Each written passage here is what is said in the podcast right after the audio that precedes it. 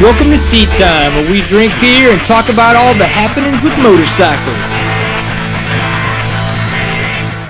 Welcome to Seat Time, everybody. Brian Pierce, we got episode 56 here. As you can see, I'm back in the crap room, but I'm not on the couch. We've got a little bit of a different view going on for you guys right now.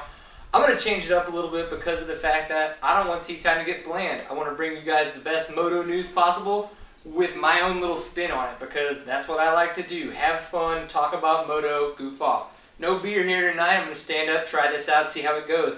Going to intersect a little bit of video that I found on the internet, maybe some pictures, talk about some different stuff. Some of the news that I thought was very interesting this past weekend. So we had Vegas. Friday night was the Endurocross season opener. Colton Haaker comes away with the win. Very, very impressive now, a lot of people are going to say, ah, but Taddy Blazusiak went down in the first turn. Yes, Taddy Blazusiak went down in the first turn, but that is racing. If you can't stay upright the entire race, you're not going to finish well. That's kind of the way it goes. So congratulations, Colton Haaker, on your first ever Endurocross win. I think that is a fantastic accomplishment. Um, second place went to Justin Soule, and then we had Taddy Blazusiak got third.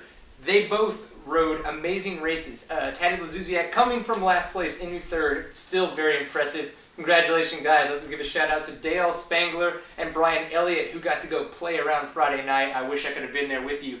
I was not.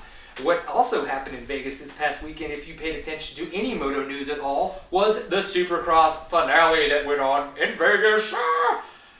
I have to say that was some really, really good lights racing. I don't know exactly about the 450s, but I thought that the 250s West and the East respective races was absolutely awesome, except that the Geico team kind of dominated. Everything else going on second to fifth, very, very interesting to watch, and I'm really glad that we got to see the shootout. Shootout was pretty cool, but again, we got to see Barcia kind of walk away with it that may come into play moving forward when he makes it to the 450s because Team Honda did announce that he is going to be on a 450 starting 2013. He will be racing the 250 outdoors, but it looks like his first race on the 450 is going to be the Monster Energy Cup. What do I think about that? I think that's freaking awesome. Cecil Parker made a good point about Justin Barcia being the up and comer, the guy who can actually dominate from the rookie 250 season all the way into his 450 career, and I believe that that's actually going to happen. Bam Bam Barcia, you're pretty pretty awesome, and we're happy to see that you're going to be doing really really well on the Hondas for a while. Um, big news that came out because of the racing going on in Vegas is that Stewart officially left JGR. And then, of course, Monday morning we had the fact that Suzuki officially announced that he is going to be on their Yoshimura team. Now, having all like watched and talked to all the stuff with J Bone and uh, hell, we knew Stewart was leaving JGR and that they were not on good terms. It was pretty pathetic that they were trying to hide it. I don't know if they had to do that because of their sponsors or why they're being too PC about it. They're not in a good place. James isn't happy on the bike and he he didn't want to ride there anymore. He I the only reason he stayed on a Yamaha was because he thought that JGR could make him comfortable on that bike be it that he does not know how to R&D a motorcycle, a new motorcycle, or the fact that he just could not make that Yamaha work. Whatever the big picture was, is he's going back to a more traditional type 450 where he thinks he's going to be more competitive and more consistent. What do I really think about this? I think honestly could go two ways. I mean, but that's what everybody thinks. He sucks. My wife has got allergies and she sneezes in the corner. It's absolutely ridiculous. James Stewart is probably going to be absolutely ridiculously fast when he moves back onto a traditional 450. I think that he could go back to some of his, some of the R&D that he's done um, and suspension settings back from all those older bikes when he was on the Cowies and the earlier Yamahas, and I think he's going to be a force to reckon with. Do I think he's going to be able to do that in two weeks? Absolutely not.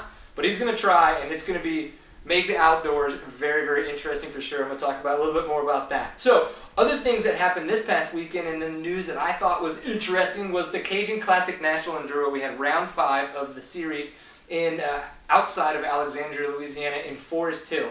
This was the Cajun Classic. Steward Baylor Jr. comes away with another win. This time only seconds ahead of a man who is over twice his age, Mike Lafferty, who is in second place. This is awesome because of the fact that Mike Lafferty, who was 36 years old, was winning the day up until the last section where Steward beat him by mere seconds, who is 17 years old.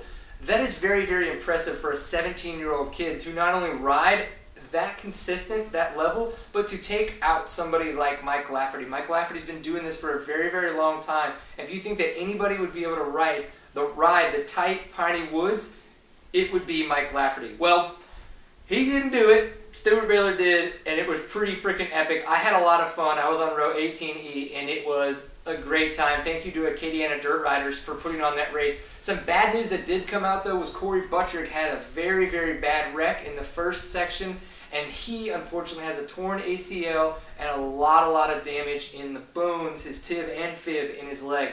Very, very unfortunate because he was obviously looking forward to having not only a good national enduro year, but as well GNCCs. So the GNCCs are going to be coming up again. We're going to have the new Ironman uh, Indiana race. It's going to be a good time. I think that's going to be an interesting thing now that they've got all these new venues. I'm glad that they have them, and it's going to make the GNCC series a lot better.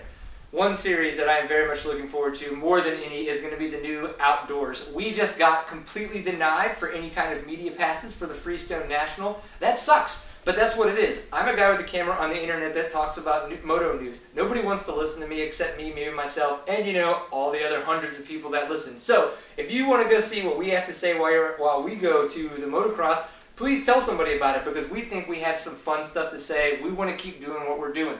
Go check out all the interviews that we have from the Cajun Classic National Enduro at seattime.co. That's the URL where you can find this show. I'm going to keep talking about little things as the weeks go on and we get into the outdoor nationals. You may want to find us on Facebook. Facebook.com slash seattime is where you can seattime underscore CEO. No, it's seattime. Seattime. It's Facebook.com slash seattime. Totally screwed that up.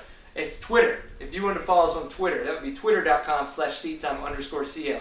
That is where that lives on the internet, our tweets, little bird basket. It's quite amazing. You should go find us. So I'm on Facebook as well. I'm on Twitter, Woody B. Pierced. Find us. We want to talk to you. We're looking forward to the outdoors starting, and we're looking for many, many, many more shows of Pintfuls of Awesome. Thank you for paying attention.